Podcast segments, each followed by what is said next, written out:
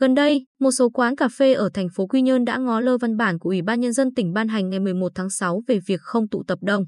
Người dịp Tết đoan ngọ và xem vòng chung kết giải bóng đá Euro 2021 để đảm bảo phòng chống dịch COVID-19. Dọc tuyến đường Đô Đốc Bảo, có không ít quán cà phê bố trí sẵn 3 đến 4 TV hoặc sử dụng màn hình chiếu cỡ lớn để phục vụ khách đến quán. Các quán nằm trên đường Diên Hồng, Vũ Bảo, Hà Huy Tập cũng xuất hiện tình trạng trên. Khách đến quán xem bóng đá dựng xe lấn chiếm vỉa hè và lòng lề đường, từng nhóm người ngồi sát nhau.